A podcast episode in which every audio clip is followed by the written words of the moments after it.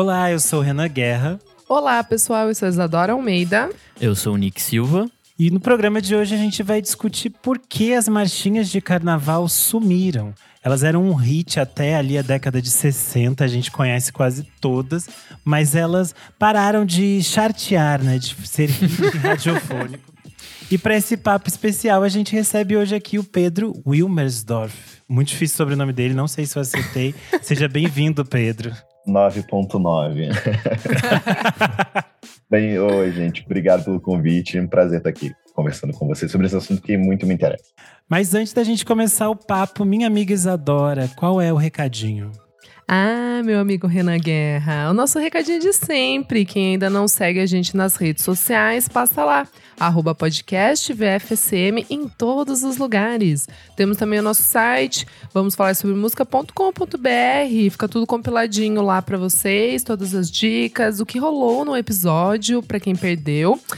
E também muito importante lembrar que a gente tem o nosso Padrim, padrim.com.br barra podcast VFSM. Se você puder, a partir de cinco reaisinhos, você ajuda a gente. Sim, nós precisamos de ajuda financeira, moçada, para manter nossos equipamentos, nossos registros online, enfim, para a gente poder seguir aqui. Então, se você puder ser um madrinho, passa lá, né? padrim.com.br barra podcast VFSM.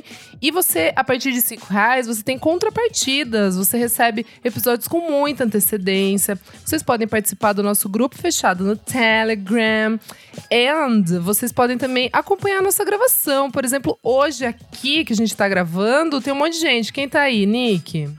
Nossa, hoje a casa está cheíssima. Beatruzes, Fabrício Neri, Jefferson Kozenieski, Lucas da Ascensão, Pedro Coelho, Roberto Souza, Tuane Malman, Valmor Viana, tem gente pra caramba. Pedro Carvalho acabou de entrar, está entrando Opa. agora nesse exato momento. É Enfim, isso. casa cheíssima. Casa cheia. É importante falar que a gente. O tempo é apenas uma construção e a gente está gravando esses programas adiantados antes do carnaval. Então, os nossos apoiadores eles estão tendo acesso no tempo que é o tempo que seria o tempo correto. Mas é o isso. tempo é a gente constrói. Então, você que está ouvindo depois vai ouvir depois. Mas é isso. Perfeito, dado o recado, bora. Maravilha. Eu acho que antes da gente conversar sobre as marchinhas, é importante perguntar para o Pedro qual a sua relação com o carnaval, se essa é uma paixão que vem desde sempre, como é para você? Sim, carnaval sempre teve presente na minha vida por alguns motivos, assim. É, em relação às escolas de samba, meus pais destilaram muito tempo em escola de samba. Só na Mocidade Independente eles destilaram 15 anos. E era um período áureo, assim, da mocidade. Mocidade, né, meu, vários títulos ali entre as décadas de 80 e 90. Que foi, curiosamente, quando eu nasci e quando, tipo, eles estavam ali destilando todo o ano. Então, minha infância era ir na quadra da mocidade, pegar as fantasias lá na Vila Vintém, aqui na Zona Oeste então isso já ia né, me levando para o ambiente das escolas de samba. Fora isso, meu pai tocava instrumentos. Meu pai tocava gugu em vários blocos da cidade. Então eu também ia acompanhá-lo. Então meio que não tinha para onde fugir. Poderia não ter curtido, mas de fato é uma paixão que, que desde, desde pequeno sempre teve. E veio paralelamente a outras fases da minha vida, né? Eu fui um jovem que gostava de indie rock, e depois virei meio hipsterzinho e tal, mas o carnaval ali eu, eu sempre brinquei com os meus amigos que no período de fim de dezembro até o carnaval ali, final de fevereiro, eu sumia, né? Porque é isso, eu fugia das, das nights alternativas e ficava enfiado em Sapucaí. Ai, perfeito, Era perfeito. isso. Depois eu volto. E isso acabou se, se, manifestando também no seu trabalho, né? Que é uma parte que você acabou cobrindo também carnaval, né? Sim, eu, enfim, sou jornalista, né? Eu tô há oito anos já no, no Jornal Globo aqui no Rio é, passei pelo Jornal do Brasil e minha cobertura de carnaval começou no Jornal do Brasil, né? Eu cobri camarote durante uns seis anos, camarote da Brahma, esses, esses grandes camarotes. Ai, que babado! É, era muito. eu estive num ano icônico, um parênteses aqui, que era um ano que Dado Dolabella não podia chegar perto de Luana Piovani. Que tinha restrição. Gente. restritiva, e ele levou uma, uma, trena, ele levou uma trena pro camarote. Então virou tipo um auê, assim, esse tipo de coisa. É, e aí depois passei a cobrir pista, né? Cobrir os desfiles mesmo. É, só que eu vou te dizer que, assim, para um cara que é muito apaixonado por carnaval, às vezes trabalhar também cobrindo não te prende um pouco. Então, assim, uhum. teve um ano, por exemplo, que a Mangueira foi campeã com a Maria Bethânia em 2016. Eu queria muito acompanhar o desfile, mas a minha missão era ficar na dispersão esperando a Bethânia. Então, assim, por mais gloriosa que fosse essa missão, eu queria ver a Mangueira desfilando, né? Então você fica nesse, nesse duelo ali de sensações quando você está trabalhando com o que você mais ama. Mas Sim. Nunca me atrapalhou de forma assim é, é pesada, a, a, nunca diminuiu a minha paixão o fato de eu trabalhar muitas vezes cobrindo carnaval. Maravilha. E vocês, meus amigos Isadora e Nick, qual é a relação de vocês com o carnaval? Vocês é, cresceram indo para o bloco, para Ai. bailes? Aí deixa eu contar, eu sou de Sorocaba, né? Interior. Então a cultura de carnaval de clube era muito fervida. Até, tipo, meus vinte e poucos anos. Sempre fui. Quem Até vê, quando eu tava. 40 anos. Quando eu tenho 40, 49 agora, né? Completando essa semana. Não, brincadeira, eu tô com 30, gente. Mas assim, é, parando pra pensar, é muito louco, porque até uns. Hum, até acho que uns 5 anos, 6 anos atrás, eu ia nos, nos carnavais, eu, quando, né, quando eu não viajava e ia para Sorocaba, eu acabava indo ou no pré-carnaval, que era muito classic lá em Sorocaba, do, do clube de campo de Sorocaba. Era o pré-carnaval, que a gente ia paquerar, dançar tchacabum. Finalzinho dan dançava as marchinhas, confete, chão de madeira, aquela coisa.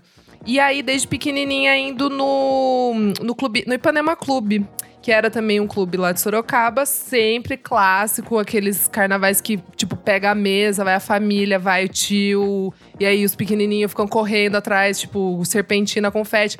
Galerinha já mais amoçadinha fica ali na varanda dando uns beijos, aquela coisa, né? e assim, eu sempre amei, eu amo muito, muito, muito, muito carnaval. Amo todas as, as frentes, né, do, do carnaval. Gosto de marchinha gosto da parte de samba, gosto da parte é, de, dos mais recentes, tipo axé, enfim, eu, eu, gosto de todas as frentes. Então eu sou muito fervida do carnaval. Como o nosso querido amigo Pedro comentou, também eu ficava meio fugida no verão, só assim, dançando, depois eu voltava pro rock, entendeu? Eu amo. E você, Nick, você era emo, mas também ia pro carnaval ou só para o bloco emo? Hum, não, eu sou o eterno indie chato. E Eu tentei, logo que eu me mudei para São Paulo, que começou essa movimentação de bloquinhos e tal, eu tentei ir, que era, sei lá, um bloquinho indie, assim, era, e foi muito chato. Aí eu só nunca mais voltei. Então, eu tenho zero experiência com carnaval e hoje em dia eu me acho velho para estar lá. Então, eu tô nessa dualidade, tipo, ah, seria legal ir, mas puta, será que eu já não estou velho demais para isso? Não, não, não tá não. Pode parar com isso, hein? É, mas é isso, assim, tipo, de vivência de carnaval em São José, eu tive zero. Eu ia mais pra, tipo, sei lá, ia pra alguma chácara com os amigos e ficava lá, tipo, se divertindo e enchendo, enchendo a cara. Era mais isso que eu fazia do que. Ah, isso. E, e, e, só um parênteses, o Nick ia curtir com os amigos, e quando eu não tava no, no carnaval lá do clube, eu tava o quê? Torando axé, folia, band SBT, amo as coberturas. Carnaval da Rede TV. Eu amo. Carnaval da Rede TV. Eu vi o com verde ao vivo. Esse é, tipo, ninguém Eu já falei, né, que eu fiz. Mim. Eu já falei nesse programa que eu fiz é, freelancer pra Rede TV. Mas eu trabalhei Sim. um ano antes do um ano Coverde, antes então eu não vi Mas eu cobri o carnaval da Rede TV, eu fazia redes sociais deles. Foi uma experiência Ai, única. Até hoje não recebeu. Não, recebi, porque não era, era frila, era terceirizado, ah, não tá, era por eles. O Coverde é aquele tipo de evento que vocês perguntam onde você estava quando apareceu o Cara, eu tava vendo, em rede nacional. Cara. É. Eu tava vendo, cara. Eu, eu também sou que nem a Isa de cidade do interior, então eu ia muito em baile de de clube, assim, que era fechado, porque na minha cidade não tinha carnaval de rua. Teve muitos anos, teve muita facada. Aí a prefeitura proibiu. Era Caraca, só na cidade cara. vizinha. Mas é que a cidade vizinha também tem, tipo, tinha rio, essas coisas. Então as pessoas iam, faziam realmente carnaval de rua, elas acampavam lá e ficavam, tipo assim, Jura? todos os dias do carnaval. E aí eu era muito novinho pra ir, eu ficava na minha cidade, eu só ia no, nas matinês. Mas era esse esquema de, de baile mesmo, de, de clube. Mas eu era aficionado pelo carnaval de, da TV. E era todo ano, quando eu era criança, era minha meta sempre ficar até a madrugada, ver amanhecer as escolas. Eu quase nunca conseguia, mas eu montava, tipo, todo um acampamento na sala, dizendo: esse ano eu vou conseguir ficar até a última escola. Aí, quando eram as escolas que eu gostava, desfilando lá de manhã, eu ficava triste, porque eu sabia que eu não ia resistir até elas. de todo modo, eu acho que esses, especialmente essas festas de clube, elas eram muito marcadas pela marchinha. E a gente que é dos anos 90, acho que pelo axé, todo esse, esse boom que foi muito gigantesco. Mas eu acho que a marchinha é uma coisa que tá, tá presente, todo mundo conhece a, as Uhum. principais marchinhas. É uma coisa meio surreal, porque a maioria delas, das grandes marchinhas de sucesso, a gente vai ver que tem algumas poucas que fogem a essa regra, mas a maioria foi criada até o final da década de 50, início dos anos 60, assim. A marchinha é um estilo que ele veio importado para o Brasil, descendendo diretamente dessas marchas populares portuguesas. Eu não vou saber explicar tecnicamente, mas ela tem o compasso binário das marchas militares e ele é um pouco mais acelerado e tem essas melodias mais simples e essas letras que têm um duplo sentido, tem uma brincadeira e que acabam pegando fácil assim. O marco principal da marchinha é a, a marchinha da Chiquinha Gonzaga, o Ó Abre Alas, que foi feita em 1899. Vou abrir alas eu quero passar. Peço licença pra poder desabafar. A jardineira abandonou. É, a Chiquinha Gonzaga é uma figura, acho que fundamental para nossa música de uma forma geral, assim. Ela é uma figura, inclusive, que nos últimos anos se passou por uma reavaliação de como a sua história era contada, da mesma forma que se pensou no caso do Machado de Assis. No caso da Chiquinha Gonzaga, se entendeu que ela é uma mulher racializada. Algumas, alguns historiadores já entendem que ela era uma mulher negra. Ela é neta Que- de escravos, na verdade, né? De, Sim. de pessoas escravizadas. Então a sua a história dela tem uma relação de musicalidade que está relacionada a essas referências que vêm, que são europeias por causa da formação clássica dela, mas eu acho que a, a Chiquinha é tipo um primeiro ponto que a gente tem de pensar uma música brasileira. E aí se questiona essas coisas. Tem uma minissérie importante da Globo Eu que conta amo. a história dela, só que ela é interpretada pela Gabriela Duarte e a Regina Duarte. Felizmente, envelheceu muito mal. Isso que eu ia falar, porque eu amava essa série. Eu lembro que eu assisti super. Eu lembro que eu fiquei assustada no último episódio, quando ela tá, tipo, velha, que a maquiagem, É uma maquiagem. É uma maquiagem muito creepy! É muito bizarra. Ela tá tipo fofão, assim, tipo, parece fofão. A, a maquiagem tá muito estranha, gente. Muito, muito estranha. Enfim. É, é- mas é muito legal, porque eu lembro que eu gostei muito de aprender a história dela, assim. Claro que tem, né, umas pataquadas ali, mas é, ah, é coisa de série, mas eu acho que é Sim. interessante o quanto essa série que passou, se não me engano, em 99 ou 2000. É, eu era muito pequena. Era ali nessa fase que se celebrava a história do Brasil. Eu acho que ela é muito importante para que as pessoas tenham uma ideia de quem foi a Chiquinha Super. Gonzaga. E acaba que, querendo ou não, isso fica no imaginário das pessoas. E você fica com essa ideia de que essa personagem existiu. o, o entrecruzamento da- das temáticas, né? A primeira vez que eu ouvi falar em Chiquinha Gonzaga, eu tinha oito anos. Eu lembro, porque eu tinha, foi uma fita cassete que eu tinha, porque ela foi enredo da Imperatriz em 97, sobre a história dela e tal. Hum. Só que é isso, a primeira é, personificação que eu fui ter foi na TV, justamente como atriz embranquecidas, né? Então, assim, a Imperatriz, ela me trouxe em 97 a, a figura. existe essa pessoa, Chiquinha Gonzaga e tal, mas a personificação foi só com a série de TV de uma forma, digamos assim, tanto quanto equivocada, né? Falando nesse aspecto racial. Sim. Eu acho que dá pra trazer aqui também o Projeto Quirino, que é um podcast fudido. Acho que é o terceiro ou quarto episódio dessa série. É, ele toca sobre música e, e fala sobre ela de um jeito que é muito interessante, assim. Tipo, conta a história, a trajetória dela e as coisas que ela fez. Acho que vale muito a pena, assim. É, para se aprofundar um pouco mais na, na, na figura dela. Acho que a gente não vai é, tocar Sim. tanto nisso, a gente vai passar mais reto. Mas acho que também é importante falar de como ela.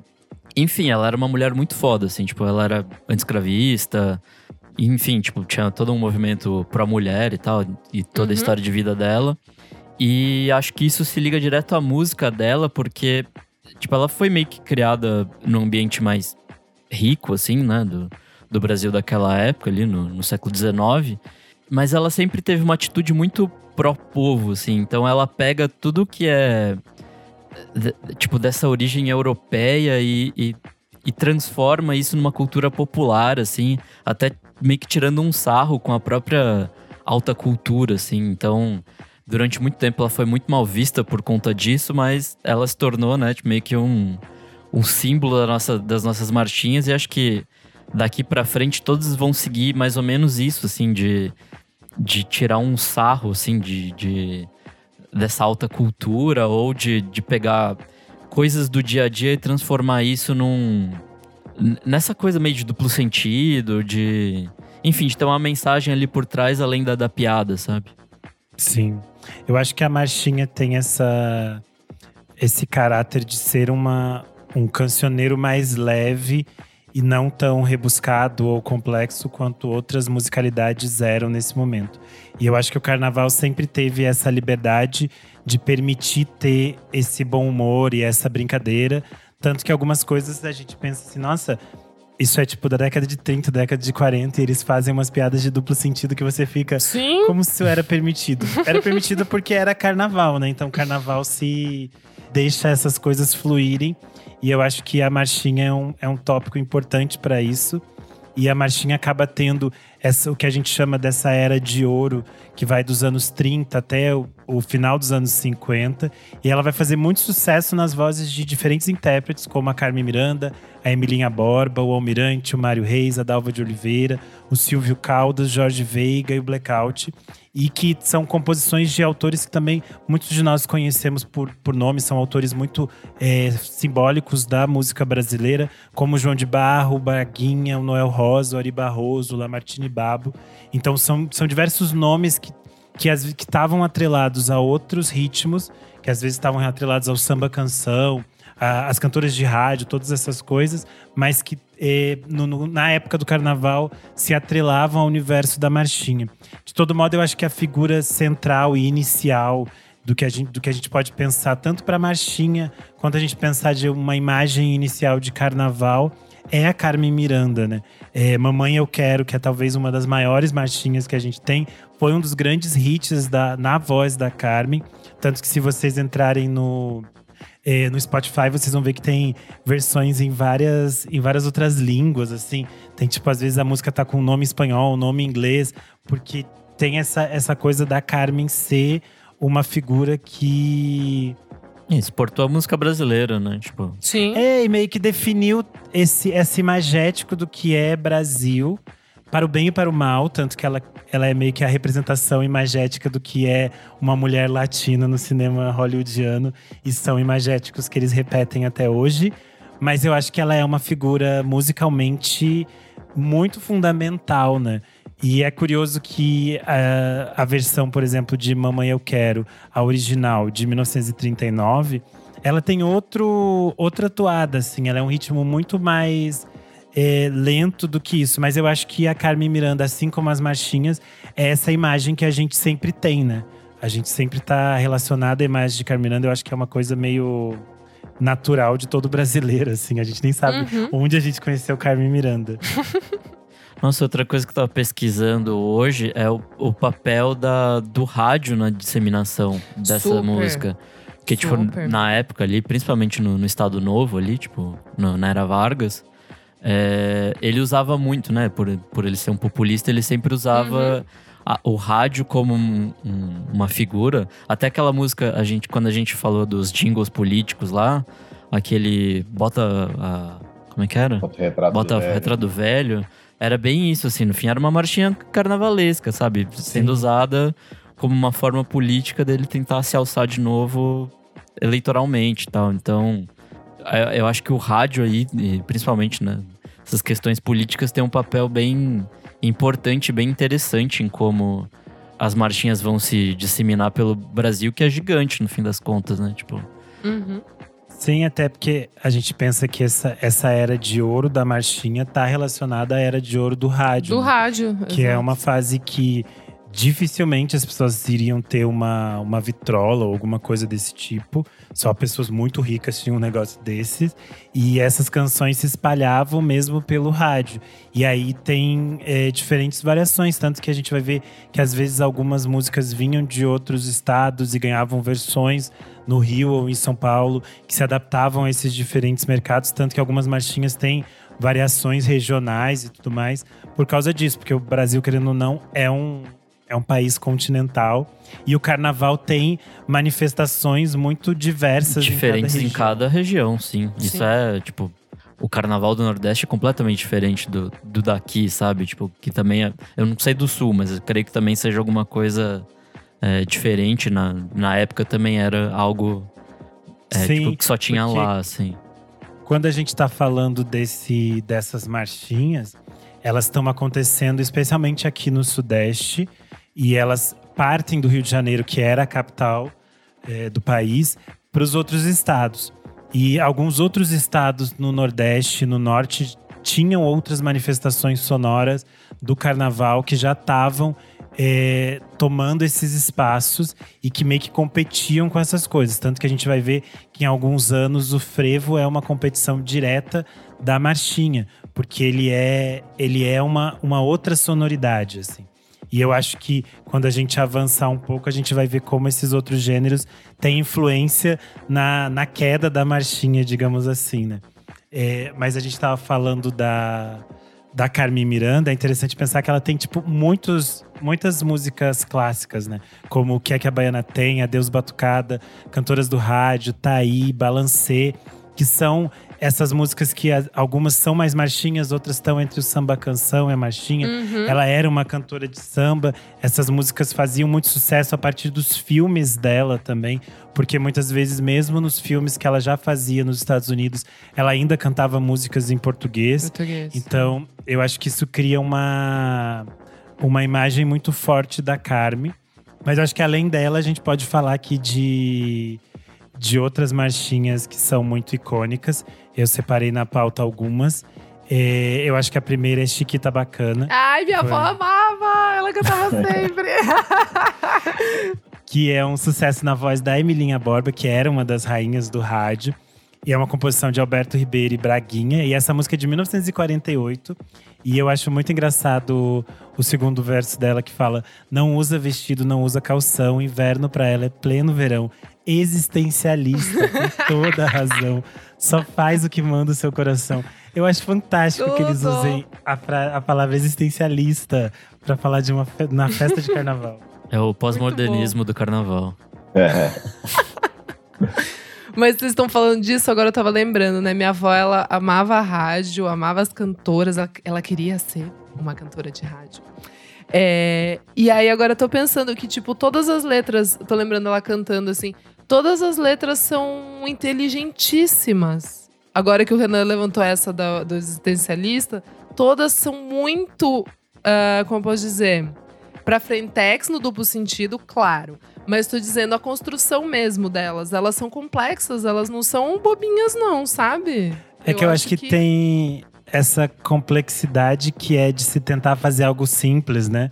Que pegue, que as pessoas cantem. Porque muitas dessas, dessas marchinhas que a gente vai citar que são clássicas, elas às vezes têm, tipo, duas estrofes, assim. Elas são curtinhas e elas se repetem. Mas é isso, eu acho que é uma simplicidade que é difícil de se chegar. E aqui a gente tá falando de compositores que são, tipo assim, pessoas muito importantes, né? A outra que eu vou citar aqui é Aurora, por exemplo, que é uma composição do, do Mário Lago e do Roberto Roberti. É tipo assim. São compositores muito importantes e é tipo uma música que até hoje a gente canta Aurora. É uma coisa que fica na cabeça.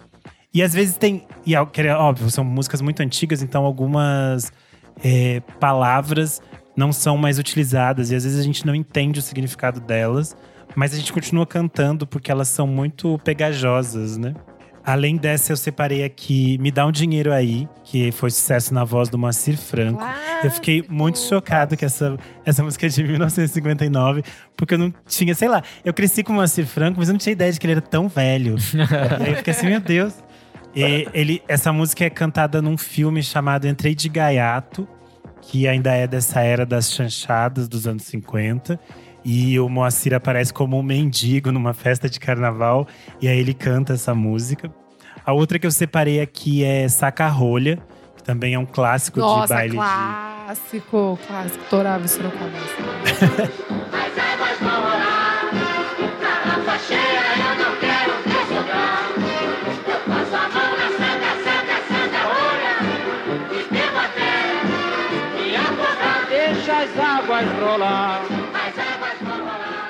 Essa é cantada por um casal chamado Zé da Zilda e a Zilda do Zé. Ah, isso é bom Que era- demais. A Zilda Gonçalves e José Gonçalves. E eu acho fantástico que eles usavam esse, esse nome artístico, né? É algo muito brasileiro. É muito BBB, né? Uma vibe meio. Sim. Casal de BBB. Casal BBB. Zé da Zilda e Zilda do Zé. do Zé. E aí você pode chamar só de Zé e Zilda pra não ficar tão, tão trava-língua. E a outra que eu separei aqui é a Turma do Funil, que é do, do grupo Essa é a clássica. vocal- Vocalistas Tropicais. essa. Ah. Essa é tudo. Pra quem não lembra pelo, pelo nome, é Chegou a Turma do Funil. Eu não vou cantar que eu não sou bom cantor. Chegou a Turma do Funil, todo mundo bebe, mas ninguém dorme no ponto. Ai, ai, ninguém dorme no ponto. Nós é que bebemos e eles que ficam tontos. Eu bebo sem compromisso, com o meu dinheiro, ninguém tem nada com isso. Aonde houver garrafa, aonde houver barril, presente está a turma do funil. Tudo! Nossa, isso é muito cultura BR, assim, tipo, caralho, é muito tipo ódio à festa, assim, tipo, caralho, vamos nessa. Tipo, o ano já foi uma bosta, vamos festejar o que a gente pode aqui. E é, acho que isso é muito o espírito do, do carnaval em si, né? Tipo. de- Ah, ninguém dorme, cara. Eu vou dormir, até hoje. Eu acho que tem essa, essa. Tematicamente tem essas questões meio hedonistas, né? Que é a festa, a celebração, a liberdade, que eu acho que tem esse, esse caráter de, do próprio carnaval em si, e que eu acho que é muito captado nessas marchinhas, porque a gente tá falando de uma sociedade que é muito católica, é muito baseada nisso. É, o carnaval é 40 dias antes da, da quaresma. É, é antes da quaresma, 40 dias antes da Páscoa, que é a Isso. quaresma. É a festa da carne antes de você Uhum. se resguardar. Então é tipo, faça tudo. Deixa eu aproveitar pra fazer acontecer. todos os meus pecados agora, comer tudo que eu puder de carne pra depois é, ficar 40 dias na boa aí, sem. Encher o buchinho e depois. E desses, desses exageros, eu acho interessante falar que é, na primeira metade do século XX, um hit do carnaval brasileiro era o lança-perfume. Ele chegou por aqui em 1904 e ele tornou-se um símbolo do carnaval. As crianças jogavam lança-perfume. É, o lança-perfume é, digamos que, o irmão rico do Loló, que as pessoas usam até hoje e continua sendo um hit dos carnavais ilegalmente. Mas o, o lança-perfume, ele, era, ele vinha numa garrafa que era legalizada, uma garrafa de metal, e as pessoas jogavam pro alto, tipo aquelas espumas que as crianças jogam hoje em dia. Uhum. Era tipo aquilo, só que era um lança-perfume, e as pessoas ficavam meio. eh, Alegrinha. Doidaraças. Isso não precisa ir pro programa, mas que tipo de droga que é? Alguém sabe? Cara, É. eu não sei. Eu não sei. Tanto peraí. que minha mãe falava, ai, era tão gostoso o lança-perfume. Deu, mãe, Ah, é tipo éter. Caralho. é Éter. éter, não é? É, É. éter, é. É uma éter mistura de éter, cloroforme, cloreto de etila e essência perfumada. Caralho. É, perfume. Mó pesado é, essa porra. É tipo produto de limpeza, você fica cheirando o negócio, fica bem louco. Eles, ele ainda era feito com. Amor. Não, com, algumas, com alguma segurança industrial, né? Hoje em dia o Loló as pessoas fazem, tipo assim, em casa, né? Bom, até aí cigarro também tem segurança industrial, né? Mas não quer dizer nada. Ah, mas daí mesmo assim é melhor que as pessoas. Na redução de danos é melhor que as pessoas usem o cigarro com filtro do que elas usarem outros, né? Mas enfim, são Ok. questões. o fato é que o. O Loló. O Loló. O lança-perfume aparecia em algumas marchinhas antigas, tipo a marchinha do Eusébio, que ela fica pedindo para o Eusébio trazer um grande lança-perfume para ela. Eusébio, me mande um lança-perfume bem grande. Eusébio, me mande um lança-perfume E ele, apesar dele ser proibido em 1961, até os anos 70, ele continuava sendo contrabandeado da Argentina. E ele vinha ainda nessa, nessa logística meio industrial mesmo. Tanto que depois, em 1980, a Rita Lee vai lançar o clássico Lança Perfume, que é uma faixa que já flerta mais com a disco music, mas a Rita diz que é uma mistura, que ela fala que é o encontro do carnaval com o rock, e pra ela isso é disco music. Eu acho que é uma definição muito perfeita da Rita. E o Lança Perfume virou tipo um. Um mistério, assim, porque todas as nossas vozes usaram Lança Perfume, mas hoje em dia tipo assim, hum, não vou comentar isso. Aí, como a gente falou do, dessa, desse sucesso, dessa era de ouro das marchinhas, eu acho que tem essa derrocada da marchinha, que é a rádio, o rádio começa a perder seu status de principal conexão de comunicação com, a- com o público, os discos de vinil começam a ser mais vendidos e a gente tem uma estruturação maior do carnaval eh, de escola de samba. E aí os enredos de escola de samba passam a ser uma figura muito central. E aí eu acho que a gente tem. Se a gente pensar, tem muita gente que às vezes não relaciona, mas tem muitas músicas que eles entendem como ah, clássicos do samba, que são enredos de São carnaval, enredos, né? Eu acho que isso é muito simbólico, né? E o, o, próprio, o próprio sentido de que a escola de samba vai se estruturando mais e ela passa a ser respeitada, né? Como uma, uma manifestação mais sólida e ela vai se estruturando, porque acho que antes ela, ela sempre foi vista muito como essa movimentação do, do morro, dos negros, e eles, querendo ou não, se impuseram perante isso para dizer isso é uma manifestação cultural muito importante. Né? Eu acho que você pode falar um pouco mais, né, Pedro, desse, desse nascimento das escolas, assim. É, eu acho que é. Bom, você foi pelo caminho correto, né? As escolas de samba, a- a- os grêmios recreativos, eles foram marginalizados durante muito tempo. Justamente porque eles representavam a manifestação cultural dessa parcela da população é, alijada, né? Do, do- dos pretos, dos pobres, dos que vinham do morro ali, principalmente na- no aspecto mais simbólico ali da Gamboa, né? Que é a pequena África que a gente fala, que é onde vai desembocar justamente onde foi construída a passarela do samba ali na Marquês de Sapucaí. E durante muito tempo, a- a- as manifestações das escolas de samba, elas corriam em paralelo a essas manifestações embranquecidas, né, nos clubes, né, nos cordões, nos cursos principalmente, né, nas grandes sociedades, que eram aqueles carros antigos em que é, figurões desfilavam fantasiados pelas ruas da cidade e a população cantava as suas marchinhas e, e as suas músicas aceitas, digamos assim, pela, pela sociedade à época, né? E aí depois, é, é, é, com, com o declínio das marchinhas, e vocês falaram muito bem aí, paralelamente, né? Você tem o fim da era do rádio, né? Você, a, a sociedade vai se modernizando, os ritmos vão é, se diversificando, é, e eu acho que ali, a partir do momento em que o espetáculo das escolas de samba começa a ter uma certa é, evolução de grandiosidade, você tem o surgimento dos grandes carnavalescos, né? Arlindo Rodrigues, Joãozinho 30, principalmente, que foi quem deu é, a grandiosidade dos desfiles, com os destaques nas alegorias, né? É, Fernando Pamplona, que trouxe a questão dos enredos afro para o centro da- da- da- das escolas de samba. Eu acho que a escola de samba foi tomando uma, uma volumetria, tanto em termos é, visuais quanto em termos de discurso, que conseguiu é, é, romper a bolha, né? Romper a bolha dela própria e se impor de certa forma. É, e, e eu fico muito feliz de que a gente só anda para frente. Apesar de alguns momentos a gente andar um pouco para trás, socialmente Sim. falando, Uhum. É, numa visão macro, a gente está sempre andando para frente. Eu acho que o crescimento das escolas de samba é, tem a ver com isso. Não, acho que não surge um, não, não começa um apagamento nas marchinhas, mas elas começam a, a dividir um protagonismo, né? E acho que você vai falar mais para frente, não só com os sambas de enredo, como com outros ritmos é, dentro do, do próprio Carnaval do Nordeste, né? Que dentro do próprio Carnaval do Nordestino a gente tem várias expressões em cada estado diferente, né? Sim. Enfim, eu acho isso muito interessante ver como as escolas de samba elas conseguiram fugir dessa marginalização.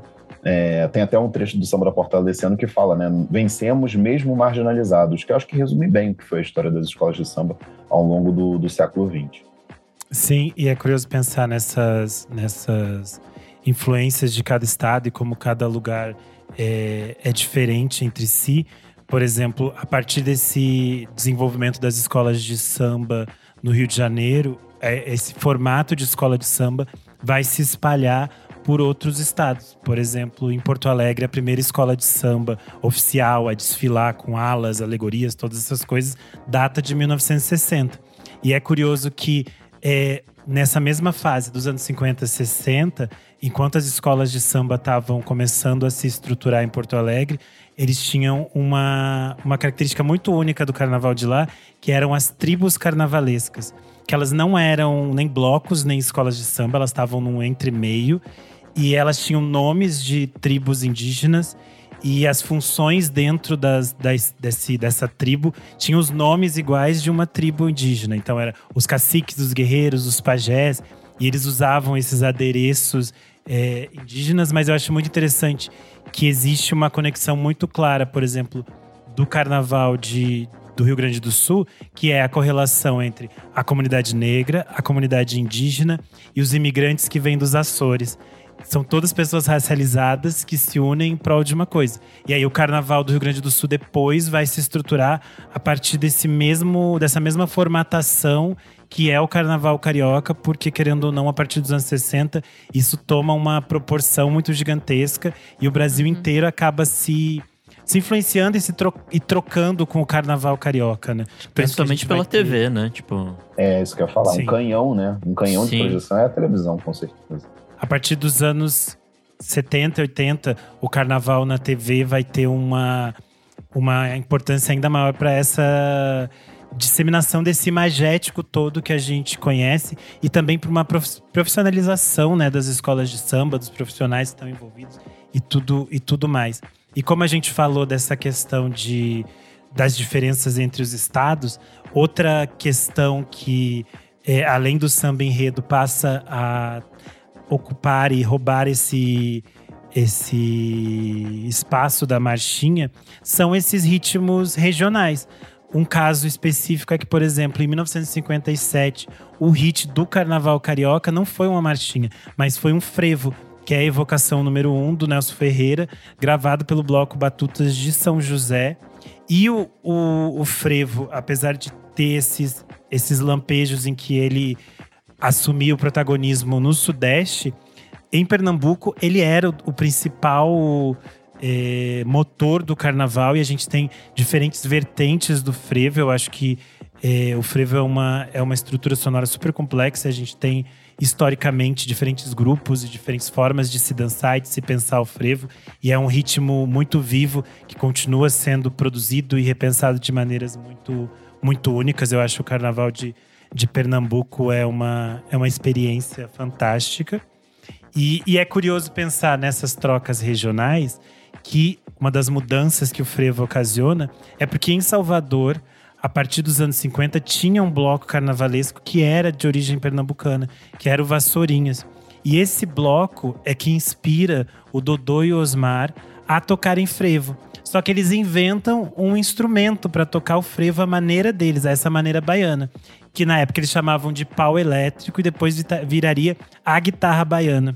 Nossa, eu amo a guitarra baiana. É maravilhosa. É tipo uma guitarrinha pequenininha, assim, maravilhosa. E é uma mudança surreal, né? no- na forma de se fazer música. Porque além de eles fazerem este som com esta guitarra, eles ainda inventam um carro, que eles saem em cima de um carro, uma- a famosa fubica, e dão origem ao trio elétrico. Eu acho que isso modifica Tudo. de forma total o carnaval do Tudo. país inteiro, assim, a partir dali, né? E também tem uma E- coisa meio É de isso. diminuir o tamanho que é preciso de uma banda pra fazer um carnaval. Tipo, sei lá, Sim. quando você precisava de muita gente, era, sei lá, teoricamente mais difícil. Então, quando você precisa, sei lá, de, no caso, três pessoas pra tocar uma festa toda, acho que é, muda todo o esquema. É muito mais fácil você replicar em outros lugares, né? Com Sim, essa- porque a gente. Quando a gente tá falando desses carnavais é, de baile, de salão ou de blocos na rua, ele tinha uma, uma banda muito maior, com sopros, com toda uma intensidade sonora que era diferente. Aqui a gente tá falando de uma outra coisa que é muito mais mínima e você consegue fazer muito mais barulho. Então acho que também modifica essa, essa construção de como se faz a festa do, do carnaval, né? É, já é uma coisa eletrificada também, né? Então tem caixas de som e tudo mais, então amplifica o, o som em si. Sim. E, e é curioso que o que hoje em dia a gente vai ter outros, outros nomes é, enquanto gênero, na época ele foi chamado de frevo elétrico ou até mesmo frevo baiano. E nesse, nessa fase que vai dos anos 50 até os anos 80, ele acaba se transformando num gênero fundamental dentro da, do carnaval baiano, mas ele acaba indo pro, pro resto do Brasil a partir dos artistas baianos que adaptam isso e fazem isso de diferentes formas, como o caso do Caetano Veloso, do Moraes Moreira, o Armandinho, o Pepeu Gomes e os próprios novos baianos em si, né? E além, claro, desses blocos de trio elétrico, como o Papaléguas, o Camaleão, o Beijo e o Cheiro de Amor, que depois também se transformariam em bandas. E é a partir dos anos 80 que essas, essas modificações todas acabam dando origem ao Axé Music. E eu acho que aí a- as coisas mudam de uma forma gigantesca. Hoje em dia a gente tem é, outras, outros ritmos e outras vertentes que surgem dessas sonoridades, dessas misturas baianas, como o pagodão, mas a gente também tem bandas e artistas que voltam a essas origens e essas sonoridades, como é o caso do Baiana System e do Retro Foguetes. Então eu acho que a gente tem uma multiplicidade muito maior no Carnaval de Salvador e que gera coisas ainda mais diversas, né? Eu acho que, querendo ou não, a partir dos anos 90, todos nós somos impactados pelo Carnaval da Bahia. E acho que não só no carnaval, né? Tipo, por exemplo, o axé durava o ano todo, assim, tipo, não tinha. Você não É, via só ali, tiveram- tipo, em é, janeiro, Foram fevereiro. uns sei lá. bons cinco anos que era somente isso. acho que deu uns 10 paradas. anos, né? É, É. uns 10. Né, que era tipo os primeiríssimos. Eu acho que dá uns dar tudo 10. isso? Domingo na TV, qualquer. É, então. Hora que você ligar. Eu acho que dava uns, deu uns 10 anos, Deu sim. uns 10, que É, tudo. o- Porque eu acho por que o- mim podia o- voltar, tô na Foi um, eu acho que, tipo, a era de ouro, assim, de sucesso popular, eu acho que foram É. uns 15 anos, assim. Mas do Sudeste e Sul é uns 10 anos que, que assim, aconteceu tudo, né? Uhum. Mas eu acho interessante a gente falar nessa, nessa mistura do frevo elétrico, as marchinhas, porque a gente falou que a marchinha decai a partir dos anos 60 e a gente não tem outros hits de marchinha a partir daí. Mas é curioso que o Caetano lança um disco chamado Muitos Carnavais em 1977, que vai ter essas canções que são extremamente Caetano Veloso, mas elas são híbridos entre a marchinha, o frevo elétrico e outros ritmos do Nordeste que ele misturava ali. E eu acho que vai ter coisas muito icônicas, como a filha da Chiquita Bacana, que é meio que um, um diálogo que ele faz com a marchinha que a gente citou aqui da Emilinha Borba, que é um clássico. Tem Chuva, Suor e Cerveja, que é tipo assim, perfeito de Classic. carnaval. E tem atrás do trio elétrico, que eu acho que é onde Também. se Esse é difunde pro clássico. resto do país a ideia de trio elétrico, né? Sim. E eu acho que esse disco ainda é muito bom. Se puder, esse disco Muito. até hoje. Você ouve, você fica assim, meu Deus, só queria uma latinha de cerveja na mão, na outra aqui, ó, tá correndo atrás de alguma coisa. Eu acho que Chico Buarque também nessa época canta. Não exatamente essas coisas, mas ele canta sobre uns carnavais de, de antigamente, assim. Tipo, sempre tem umas histórias de. Sabe, Ai, de um tem. casal que se encontra no A- carnaval. Ai, não aquela, ela quê. desatinou que ela não quer, que ela não quer acreditar que o carnaval acabou. Ai, mas é sempre uma coisa mais emocionada, é uma coisa mais triste, é uma É uma coisa mais quarta-feira de, cinzas, É, né, Chico? exatamente. E acho que não chega a ser, ser marchinha, mas é tipo quase Mas uma ele valsinha, tem algumas, assim, algumas né? que Tipo, são É, marchinhas. sim, Sim. tem, tem mesmo, tem mesmo. Ah, tipo, as, as bandinhas, né? Até, tipo, tem É. um álbum que, é, lá em casa, um vinil antigo que minha mãe tinha, que é, tipo, músicas do Chico tocadas pela bandinha, não sei o que lá, que é, tipo, super vibe marchinha, sabe? Tipo, aquelas bandinhas de escola mesmo. Sim. É, tinha, ele tinha também essa, essa relação. Ele é um dos artistas que, que flerta com o gênero e tenta fazer outras conexões. É que ele não tem, tipo, grandes marchinhas que se tornam clássicos, Uhum. mas ele produz marchinhas. É que o caso desse disco do Caetano, eu acho que ele é muito icônico, porque Não, essas a músicas continuam sendo músicas de Até a, carnaval. né? ca- até a capa, né? Diz muito, assim. Sim, e é aqui como curiosidade para quem não é de São Paulo, aqui em São Paulo existe um bloco de carnaval inteiro dedicado Verdade. às músicas do Caetano. Eles praticamente tocam esse disco na íntegra, que é o Tarado em Você. Ele é um Uhum. mega bloco, ele já tem nove anos de existência. Geralmente ele leva rápido. cerca de 100 mil foliões pela cidade. Eu não sei se vai acontecer esse ano. Sei que tinha algumas questões. É, exatamente. Tá rolando Prefeitura isso. de São Paulo, Uhum. nem vou falar nada. Mas enfim, este bloco existe. E São Paulo, o túmulo do samba, como diria Caetano, Tá Tem gigante! coisas. tem coisas que causam polêmica. E os nossos ouvintes de outros estados podem nos xingar lá nas redes. Eu nem sou desse estado, então podem xingar. É, o fato é que São Paulo tem blocos de todas as coisas, gente.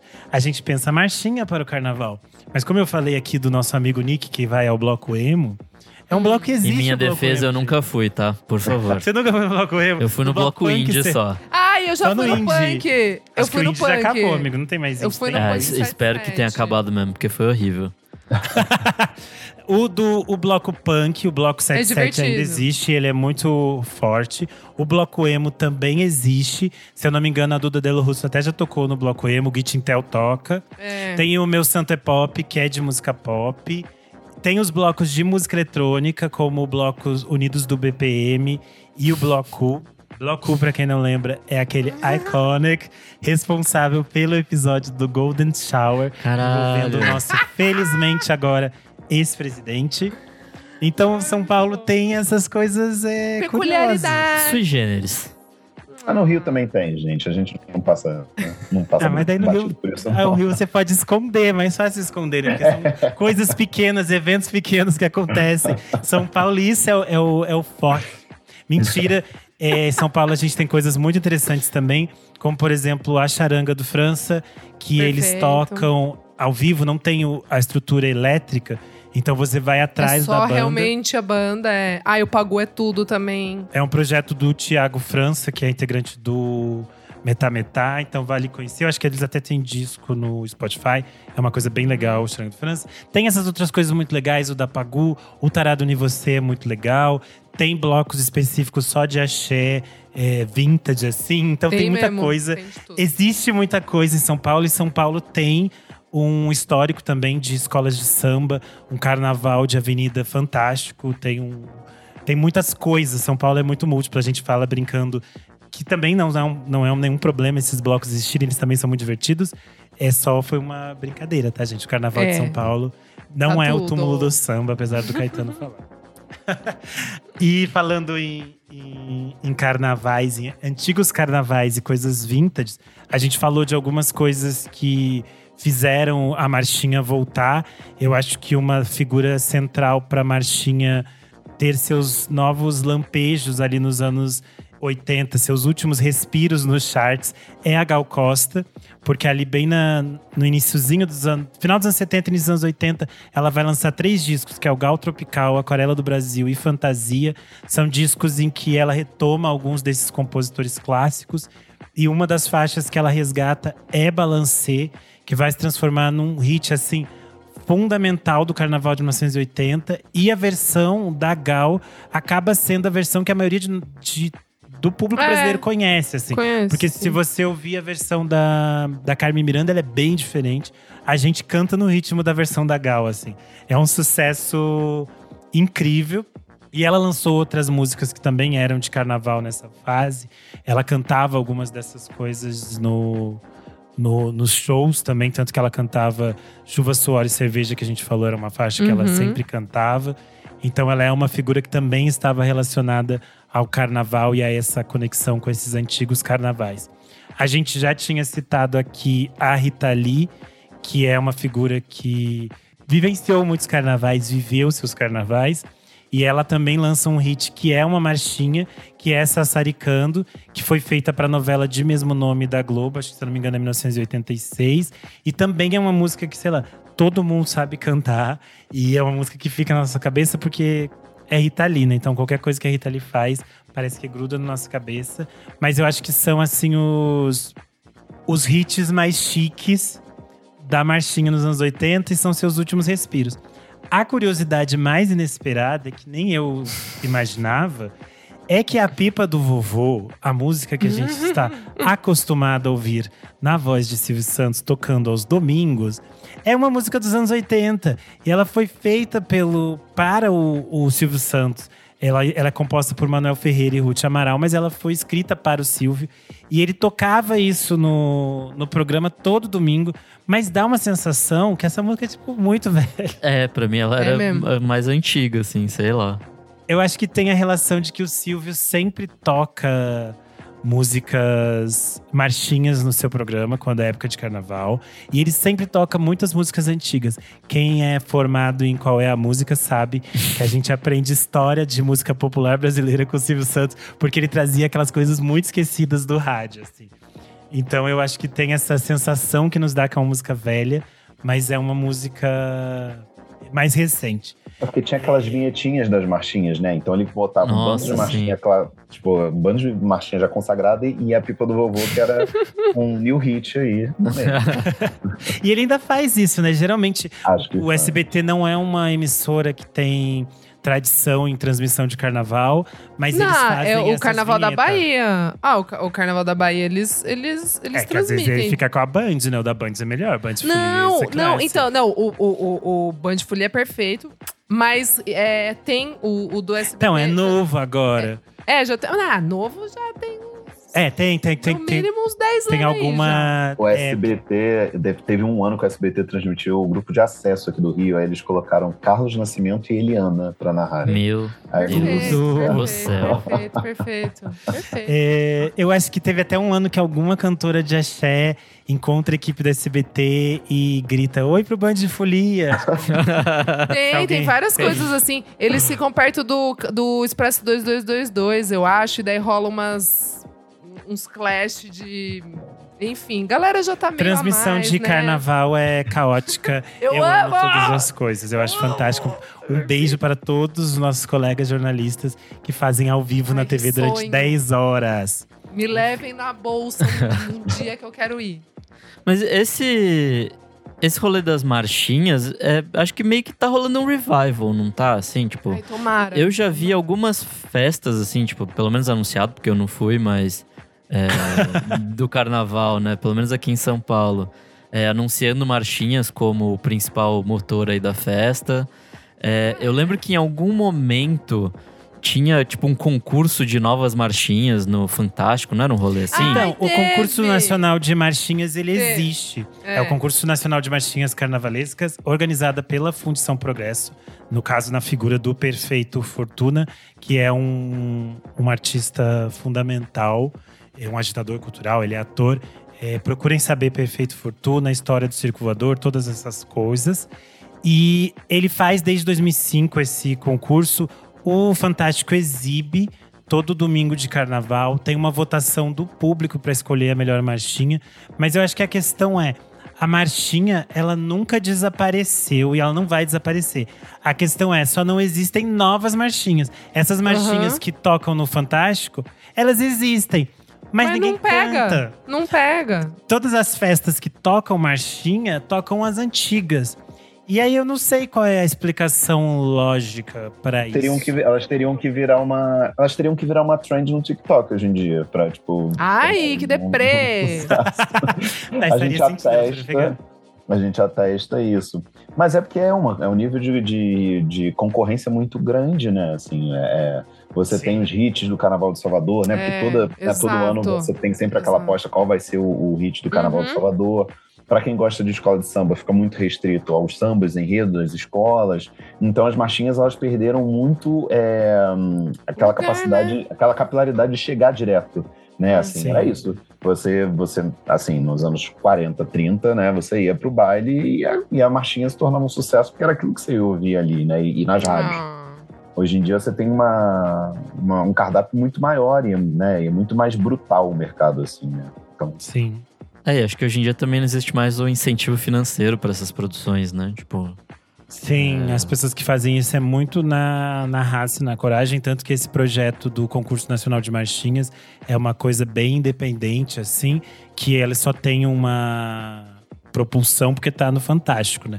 Mas é uma coisa que não acontece muito. Curiosamente, agora há pouco antes da gente gravar, eu descobri que o Zé Pedro tá lançando com a Maria Alcina um remix com várias dessas marchinhas Que clássicas. legal! Caramba, que Que legal. é Tico Tico no Fubá, diz que tem, Mamãe Eu Quero. É, Ai, tá tudo! saindo. Já saiu, né, no dia 10, pra quem tá ouvindo o programa. é, no seu dia normal, como eu falei, o espaço-tempo aqui é outro pra gente. Mas é uma brincadeira do Zé e da Maria Alcina. Maria Alcina é um nome muito fundamental também, acho, de, dessas outras formas de se enxergar o samba e o carnaval. Achei uma brincadeira bem curiosa, mas pende muito mais pro universo da música eletrônica, que é a área do Zé e é outra brincadeira dele. De todo modo, eu acho que para a gente pensar nessa desse desaparecimento da marchinha, também tem a questão de que muitas delas envelheceram meio mal, né? Ai, sim. Bastante. Tem algumas que, que, tipo assim, são muito problemáticas.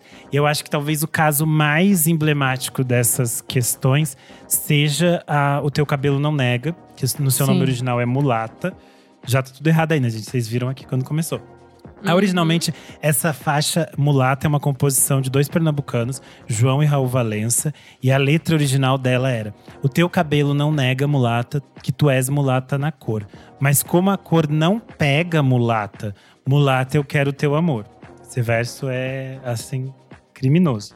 Depois Aí o segui- O segundo verso dessa versão deles dizia: Me deste um curto-circuito que fruído, que se queimou se os fusível incrível, porque nesses teus dois quartos de fama, mulata, passa a corrente da trama. Essas, essas palavras eram. Algumas dessas palavras desse segundo verso eram gírias us- usuais em Pernambuco.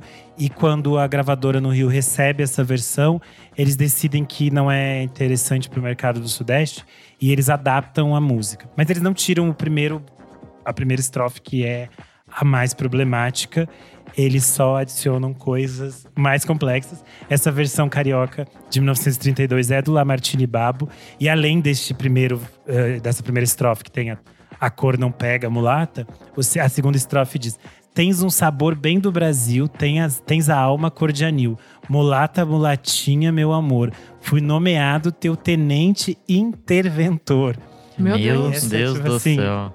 Então, as duas versões você fica assim, é, gente, vamos Tem esquecer elas. um, tem um É caso bem curioso envolvendo Lamartine e essa marchinha, porque em 1981 a Imperatriz do Leopoldinense foi campeã, homenageando Lamartine Babo, e o nome do enredo era O Teu Cabelo Não Nega, e entre parênteses Nossa. era só Dá Lá Lá, né, que era, que era enfim, um trecho do, do refrão do samba. Foi campeã, aclamadíssima. Em 2020, pelas mãos do Leandro Vieira, que, enfim, para quem não sabe, acho que é o carnavalesco hoje em dia mais conceituado aqui do, do Carnaval Carioca, é, a Imperatriz estava no grupo de acesso, precisando voltar para o grupo especial, e o Leandro decidiu reeditar é, esse enredo campeão de 81. Obviamente, teve uma mudança no samba, que o samba mencionava na época, né, o, o- a marchinha, esse verso, Uhum. foi, foi totalmente alterado esse verso, e o enredo passou a se chamar só Só Dá Lá Lá, obviamente, sem o Teu Cabelo Não Nega, a Imperatriz foi campeã e voltou pro, pro grupo especial. Que bom, né? Desses outros casos, eu acho que tem duas é, marchinhas que também, também são bem clássicas, que é a Cabeleira do Zezé e a Maria Sapatão. As duas são do, do mesmo autor, que é o João Roberto Kelly.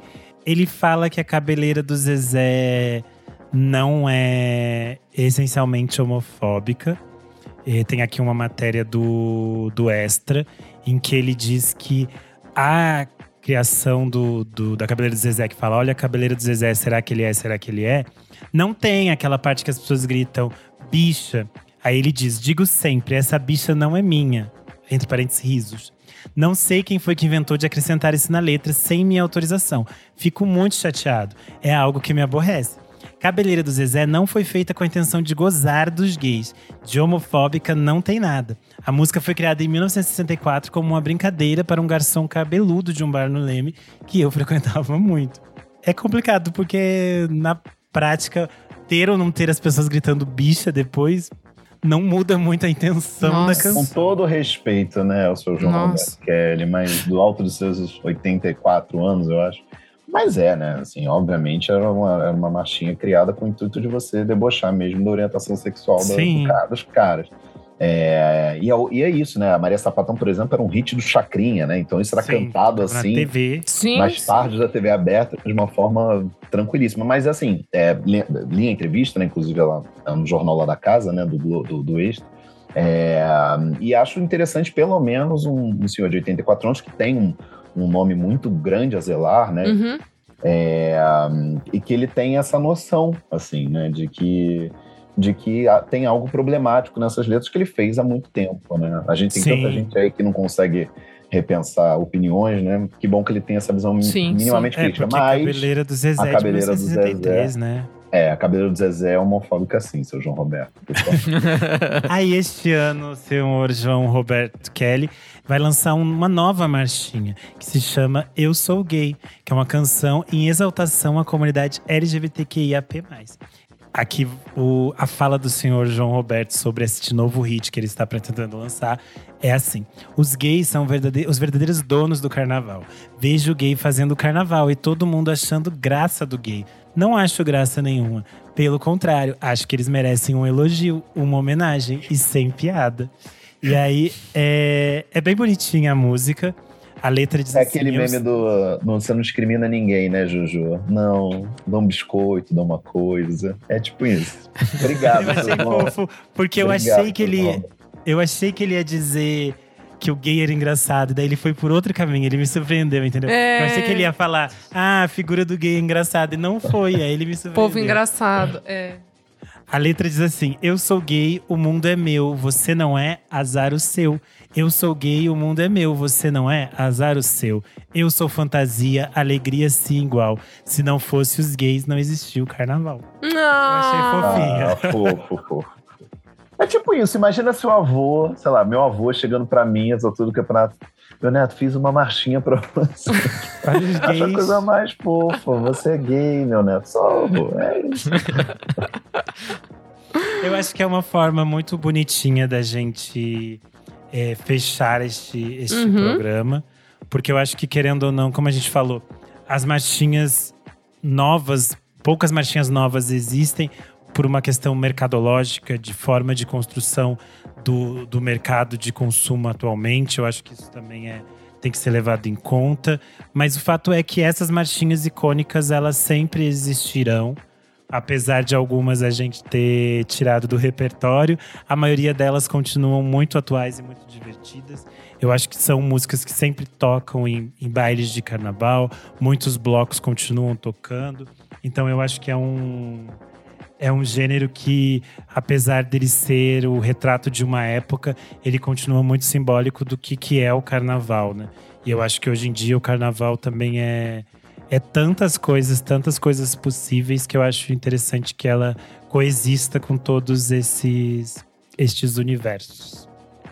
Mas para finalizar, eu quero agradecer muito a presença do Pedro, falar muito obrigado e deixar esse espaço para que você deixe as suas redes sociais, onde as pessoas te encontram, te leem. Gente, obrigado pelo convite. É sempre bacana falar de música, ainda mais falar de carnaval, enfim, adorei a conversa. É, eu tô no Twitter, né? PedroW, no Instagram, WPedroW. E por aí nos vídeos do Instagram do Jornal o Globo também, arroba Jornal Globo. Tem um, vai, vão ver algumas coisas legais agora no carnaval, alguns projetinhos que a gente está fazendo. E tô por aí, opinando, dando pitaco e sempre disponível quando vocês precisarem de mim. Muito obrigado.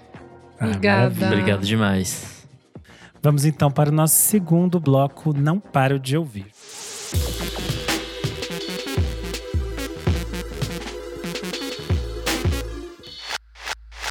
Começando o nosso segundo bloco. Não paro de ouvir. Nick, o que é esse bloco? Nesse bloco a gente vai dar dicas de coisas muito recentes que a gente não para de ouvir.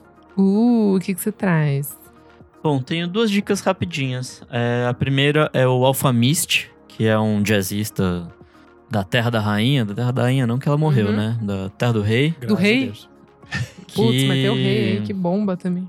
Enfim, ele an- anunciou disco novo que chama Variables, que vai ser lançado dia 21 de abril, e lançou duas musiquinhas. Uma é só OK, que é a Forte February, e ele lançou outra que chama BC, que é uma música fodida de boa, 7 minutos, jazzão maravilhoso. Esse cara é muito bom, se você não conhece, ele lançou um disco ano passado, é, chama Bringbacks, que é bem legal. E é isso. E minha segunda dica é uma bandinha que eu conheci essa semana, que a Isa acho que vai gostar bastante. Chama Guriers. G-U-R-R-I-E-S. Acho que não É, conheço, amigo. Eles lançaram uma música chamada Approachable. E Hum. é basicamente um post-punk dessas coisas que a gente gosta, assim. Eles são irlandeses, Tá. né? Então tem todo o rolê aí de Fontaines, Murder Capital, Just Mustard, Uhum. toda essa galerinha aí faz, faz parte da cena, né? E. Enfim, a música é bem boa, assim, bem honesta. bem politicazona, é interessante. E é isso. Boa. Boa. Rena Guerra, o que, que você traz? Bom, vamos lá. É, já falei que tem o single do DJ Zé Pedro com a Maria Alcina, já saiu, então podem ouvir no Spotify. Além disso, saiu também outro remix, que é a Las Bibas from Vizcaya remixando No Porn. Eles pegaram a faixa Xingu, que é uma das faixas mais clássicas do No Porn, e fizeram uma versão nova, Acid House, bem chique, bem clubber. Acho que vale a pena ouvir. Ainda no universo dos remixes, saiu o disco de remixes da Duda Beat, Te Amo Lá Fora, remix. Ai, todo mundo ouvindo. Eu achei tudo de bom, são 11 versões. Tem participação de Carlos do Complexo, Larinha, de Caps, Milos Kaiser, Shediak, Pupilo, Tudo. Vor, é, Teto Preto, Mafalda. Então achei, eu achei assim, tipo, a escolha de nomes excelente, porque, sei lá, às vezes o fato que a, a Duda é uma artista independente, ela tem uma liberdade muito maior na carreira dela. Eu acho que ela sempre faz escolhas muito interessantes quando a gente tá falando dos discos. E, sei lá, quando você pensa em outros artistas que estão atrelados a, a gravadoras, às vezes o disco de remixes tem alguns DJs legais e tem outros que foram meio enfiados lá, né? Sei, por gravadora. E aí fica uns remixes assim, tem uns que são bons, tem outros que você fica assim, nossa, esse remix nem devia estar aqui, nada a ver. E, e o dela não, são realmente artistas muito interessantes, artistas muito importantes dessa cena atual da música eletrônica brasileira, assim. Eu acho que tem uma coisa de um olhar de curadoria, de chamar pessoas legais que estão atreladas ao mesmo universo que a Duda também acredita e colabora, sabe? Eu acho isso muito legal. O remix do Carlos do Complexo com participação da Larinha de Nem Um Pouquinho é tipo assim, maravilhoso. É, mas o meu preferido é o do Teto Preto, porque fica, tipo assim, perfeito.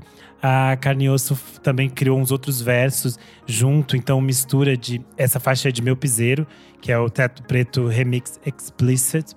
Então vale muito a pena ouvir. Boa. Achei super divertido.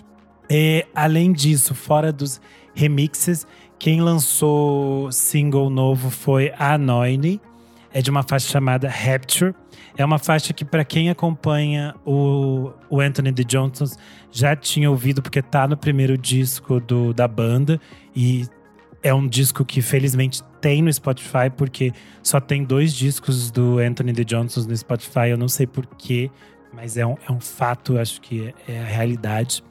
É, essa música aqui que a, que a Noine lançou uma versão feita nos anos 90.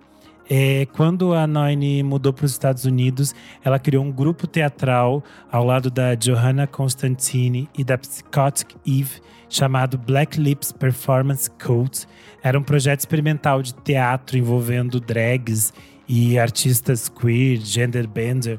Era uma coisa bem, bem experimental e bem esquisita, até para Nova York nos anos 90.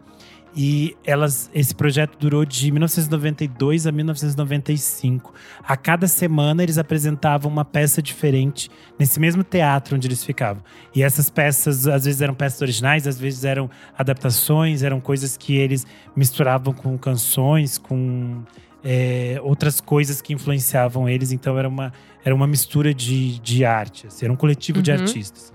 É, esse, esse grupo está sendo meio que revisitado agora. E aí ele vai ganhar uma compilação de música e um livro. O livro se chama Black Lips, Her Life and Her Many Many Deaths. Vai sair em março nos Estados Unidos. O livro é editado pela Noine e pelo Marty Wilkerson. E eu achei muito chique, porque eles vão fazer um lançamento na Biblioteca Pública de Nova York, num bate-papo mediado simplesmente pela Laurie Anderson. Fica assim, podre de chique. Quem for a Nova York, por favor, me traga o livro de presente. É, e além disso, sai essa coletânea que se chama Black Lips Bar, Androgens and Deviants, Industrial Romance for Bruised and Battered Angels, 1992-1995. É um disco duplo que traz algumas dessas canções originais do grupo, como essa faixa Rapture, gravada pela Noine, mas também traz algumas faixas que eram fundamentais para eles, que eles cantavam nas apresentações, que eram artistas que influenciavam eles, como músicas da Divine e da Diamanda Galás. Então acho que é um projeto bem interessante. O disco vai sair dia 10 de março, mas eu acho que Rapture é bem Pra quem sente saudade das coisas do Anthony D. Johnson, porque é bem triste, mas tem umas coisas mais experimentais, então é muito, muito bonito. A Noine é sempre uma coisa muito linda de se ouvir. É, como eu já falei, este programa está perdido no espaço-tempo. Vocês ouvintes provavelmente vão cobrar que a gente comente o novo disco da Pablo. É, não nos mandaram o disco da Pablo com antecedência, só vamos ouvir na sexta-feira junto com É vocês. isso. Então a gente vai comentar mais pra frente, mas é, acompanhe a gente nas redes sociais. Provavelmente, obviamente, a gente vai estar falando do novo disco da Pablo, porque todos estão esperando. É isso. Minha amiga Isadora, quais são as suas dicas de hoje? Vamos lá, pra começar, é, eu não lembro se eu, eu acho que eu não falei ano passado dessa banda, não lembro se alguém falou, mas enfim, o ponto é, o single mais recente agora me pegou. E a banda em questão é a Thus Love, que é um trio é, norte-americano de Vermont. E hum, eles se descrevem né, como queer post-punk. E os três membros eh, se identificam como trans. O som é bem legal. Eles vão abrir agora a turnê do Dry Cleaning no UK, agora em março. É, e é muito interessante porque o álbum deles, Memorial, saiu ano passado. Eu achei interessantezinho, assim, mas sei lá, não, não, não bateu tanto meu coração. Mas aí agora, ouvindo com mais tempo, as coisas foram se encaixando mais. E a música mais recente deles, que é a que eu vou dar aqui de dica, se chama Put On Dog. Saiu agora no final de janeiro. E é legal porque eles estão. Eles saíram, né, pela Capture Tracks. E a Capture Tracks é uma gravadora que eu gostava muito quando eu era mais jovem. É, naquela Sou época, Mac Mac DeMarco. É, aquela época, Mac DeMarco das ideias, assim. E enfim, daí depois de um tempo ficou meio irrelevante, não trouxe mais muita coisa. Mas eu senti que pode ser um novo momento da Capture Tracks com essa banda. E enfim, eu achei bem legal, acho que vale é, prestar atenção. É um. É isso, tipo, é um post-pop punk ali, é bem legal. E também, quem lançou música nova, que eu estou bem curiosa, e eu nem tinha visto, tá? É, que vai sair álbum em abril, é o Petit Noir. É, o Petit Noir- Amigo, A música nova dele é boa, hein? Tudo! Caralho! Eu fiquei anos esperando esse retorno. Não é? Blurry. E tem participação da Samantha the Great. Eu achei maravilhosa. E já saíram três músicas. Saiu também Simple Things, que tem participação do, do Theo Crocker. Eu acho que eu indiquei Numbers. Simple Things no finalzinho do ano aqui. Ai, amigo, não mas. lembro. É, Mas que foi aquelas ser, coisas bem é. saideira, mas eu acho que É, quem não conhece o Petit Noir Petit tem que Noir. voltar. Ele Tem. ficou muito tempo Parado. caladinho. Mas É. voltem no disco de 2015, La Vie est Belle, Beautiful. Life is Eu acho que é um Beautiful. disco lindo. E ouçam essas novas músicas, porque ele é um artista que não só musicalmente ele é muito interessante, mas assim, visualmente, Visualmente. ele faz, ele cria coisas fantásticas. É, Vejam os vídeos, ouçam as músicas, eu tenho certeza que vocês vão ficar também viciados, que nem a gente ficou lá em 2015, por isso que a gente tava esperando tanto ele voltar. Embasbacadas. Nossa, mas essa eu achei realmente, assim, tipo, muito absurda, essa Blurry. Então eu tô super animada é, pro álbum novo. Sai dia 14 de, de abril e se chama Mother Father. A capa é um desbunde de maravilhosa. Então é isso, assim, gente. Eu acho que quem gosta de uh, Eve Tumor, acho que quem gosta de Blood Orange, ahn, quem mais? Acho que é- tem, tem um pouco disso, assim, no som dele, mas o som dele é mais, É mais. R&B, né? Tipo, mais, mais bonito. Acho que mais é, contemplativo, vou colocar assim. É isso, gente. Essas são as minhas diquinhas. Arrasou. Bora pro nosso terceiro e último bloco. Você precisa ver isso.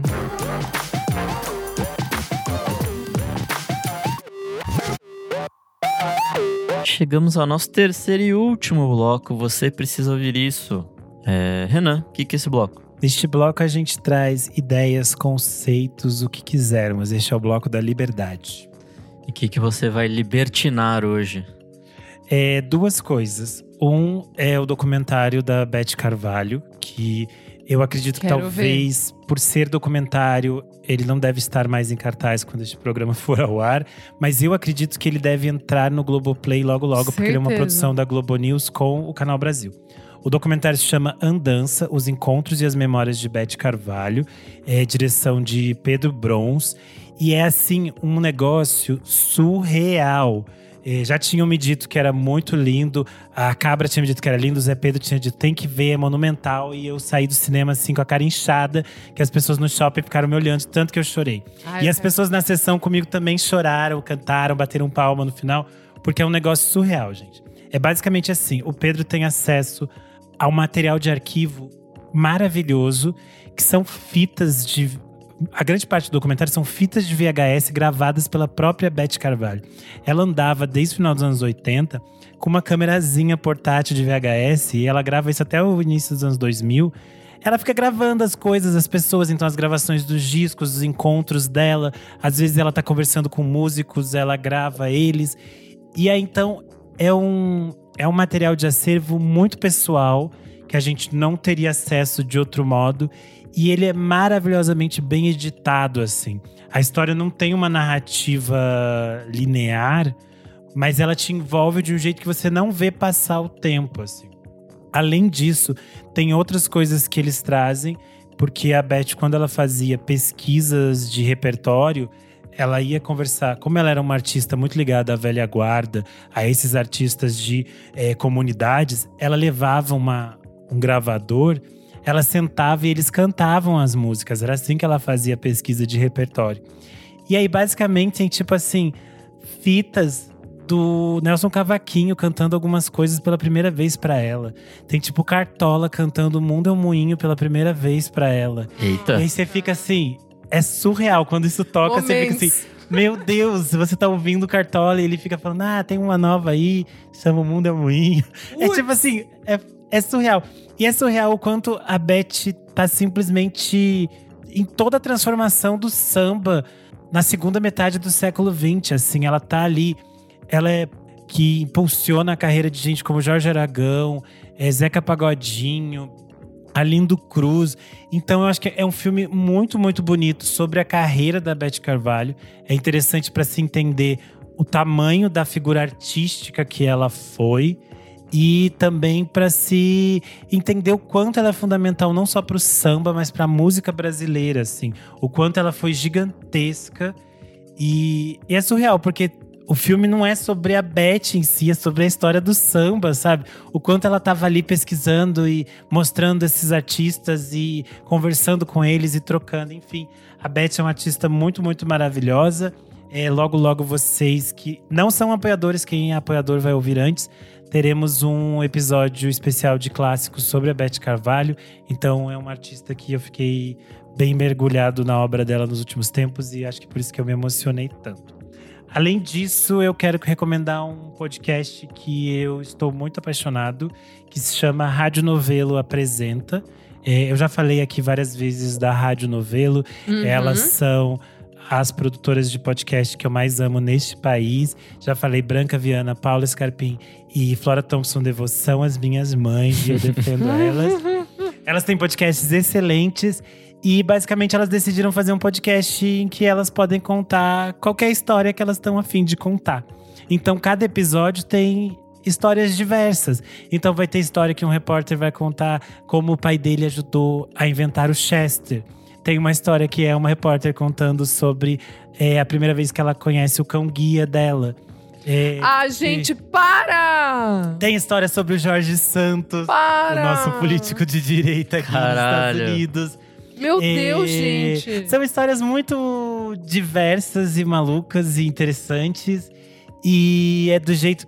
É desse, desse mote da Rádio Novelo, que é tudo muito bem é, escrito, bem editado, bem contado. Eles têm trilhas originais de nomes muito chiques, assim. Tem episódios que aparece trilha original, Kiko de Noite. É uma coisa muito chique, mas é tipo assim, uma produção muito boa e muito divertido de ouvir, porque é isso. Tem episódios que são super emocionantes, tem episódios que você fica puto da vida, porque, por exemplo, elas vão cobrir a posse do Lula, essas coisas todas. Então, tem os episódios que são mais politizados, tem episódios que são outras coisas.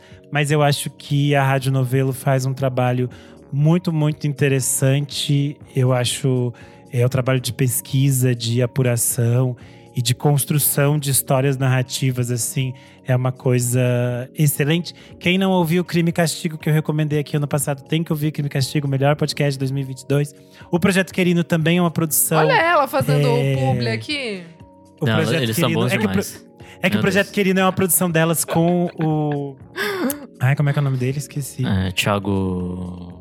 Thiago Rogério? Rogério. Isso. Uhum. Uma- é o nome do moço que criou o Projeto Ah, tá. Então elas têm muitas coisas legais, a rádio novela, eu sou muito fã delas e vale a pena ouvir. É. Fanzoca, meu Deus, enaltecendo aqui, eu amei. Isa, sua vez. Gente, eu falei aqui do filme Os Fa Fabelmans, que é a história do Steven Spielberg, Não, que tá não indicado ao Oscar. Não, né? Pois Bem é. divisível, né? Tem gente que amou, tem gente que odiou. Então, gente, eu fui no cinema. É... Ai, amigo, é um filme bonito. Eu, é, sabe, fazia muito tempo que eu não vi um filme gostoso de ver, assim, tipo.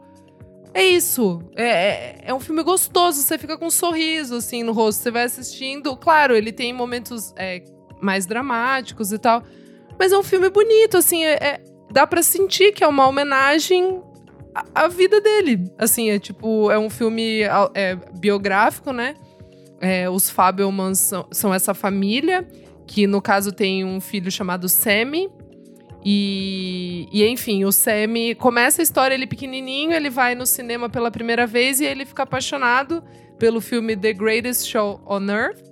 E aí o pai dele é, dá uma câmera pra ele, quando ele, ele cresce mais um pouquinho, enfim. E aí vai se desenrolando a história. E a história é até. É, que, que daí, no caso, o Sammy seria o, o Spielberg, né? E aí ele cresce e, enfim, ele vai viver a vida. Mas é muito bonito o.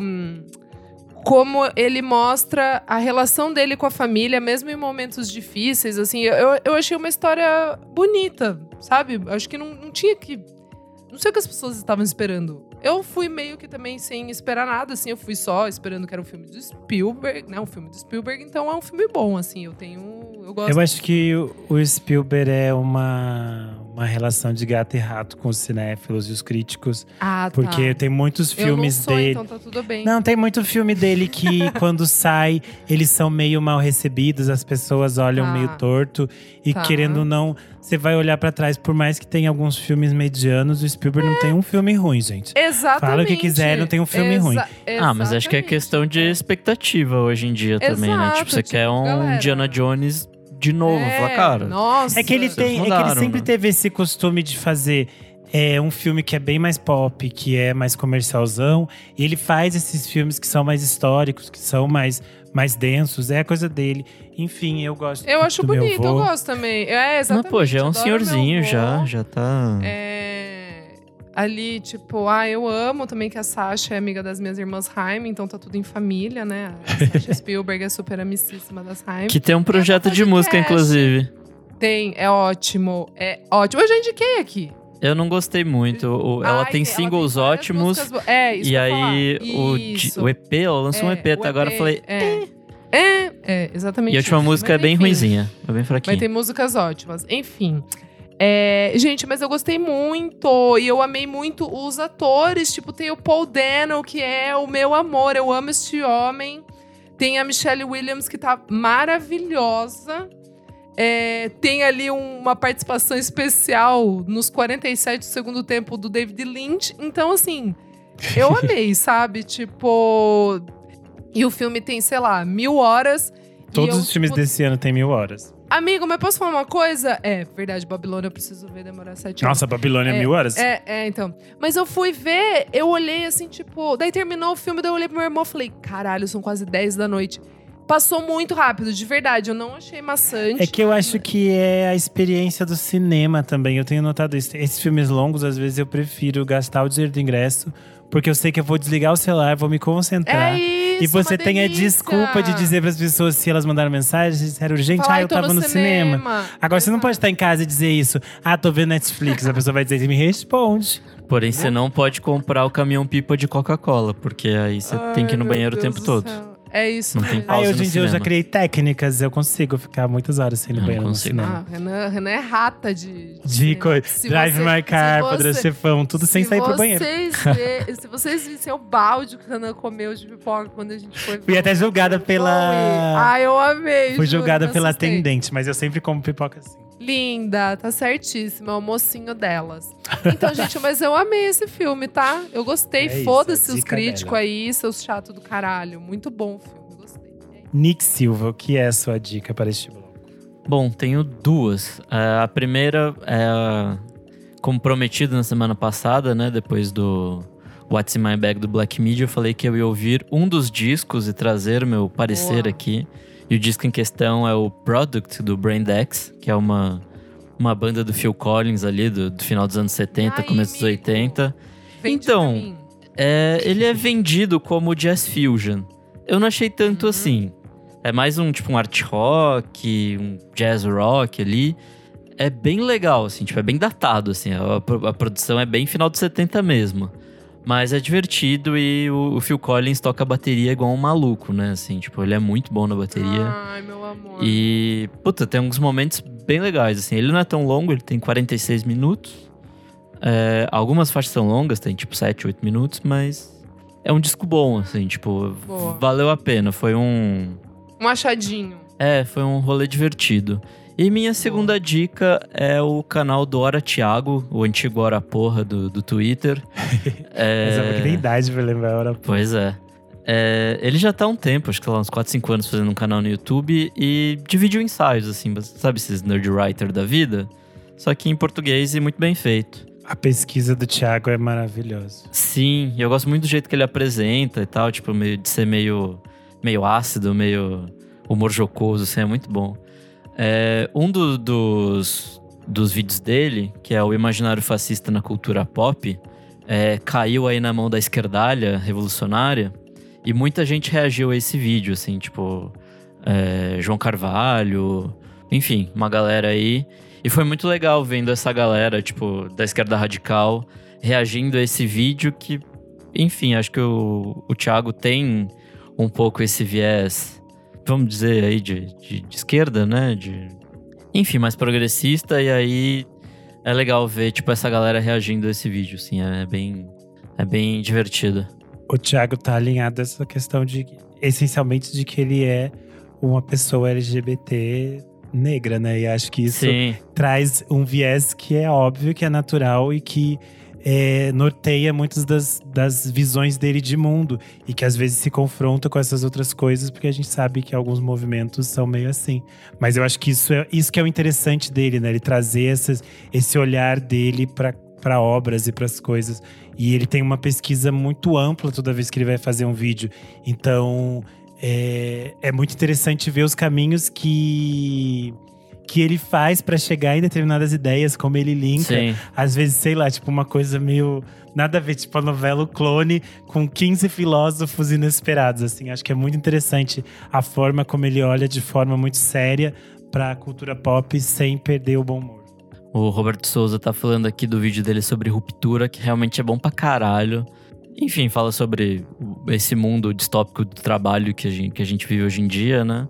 E aí usa o- a série Ruptura pra ter vários insights sobre isso. E acho que esse da, do imaginário fascista da cultura pop também é isso, assim. Tipo, ele vai linkar muita coisa com, sei lá, tipo The Boys, com é, aquela série do Neil Gaiman que eu não vi, que muita gente elogiou, outra American gente... Gods. Não, o Ah, outra. o último lá, da Netflix. É Sandman.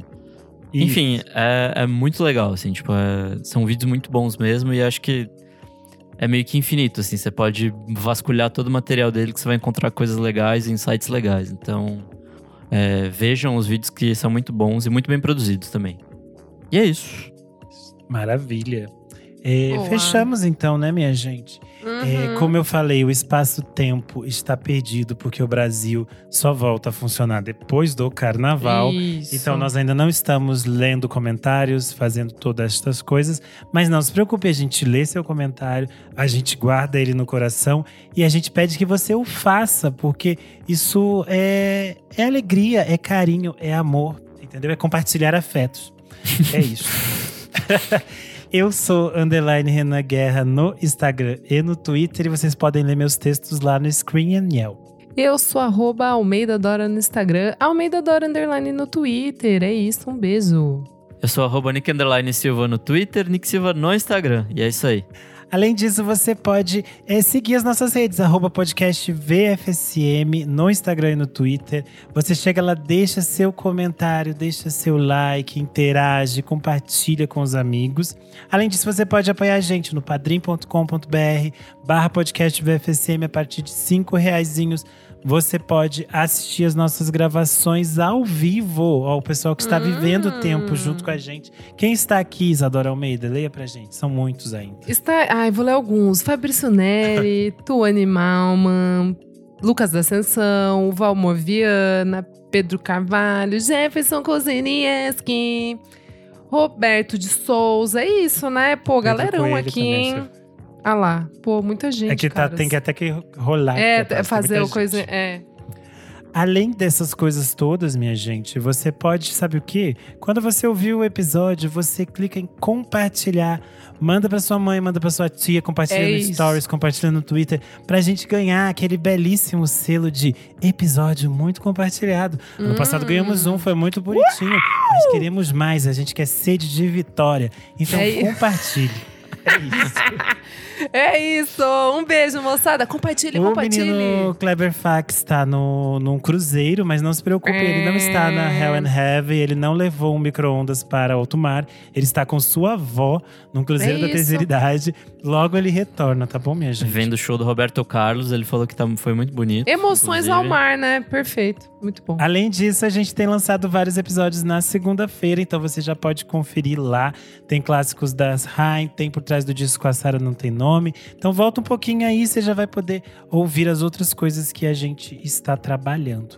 É isso, até a próxima semana. Se cuidem no carnaval, bebam água, é, não bebam do copo de desconhecido. Cuidado com, com o cartão. Cartão, cola um adesivo, presta atenção, Desativa caralho. a- o negócio por app. aproximação. Ah, é.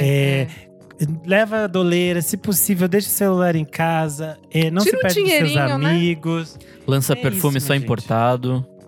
É isso. Cuidado com as drogas também. Vamos de redução de danos. Tomem água e se cuidem. Bom carnaval, meus anjos. Até a Beijo. próxima semana. Beijo. Tchau.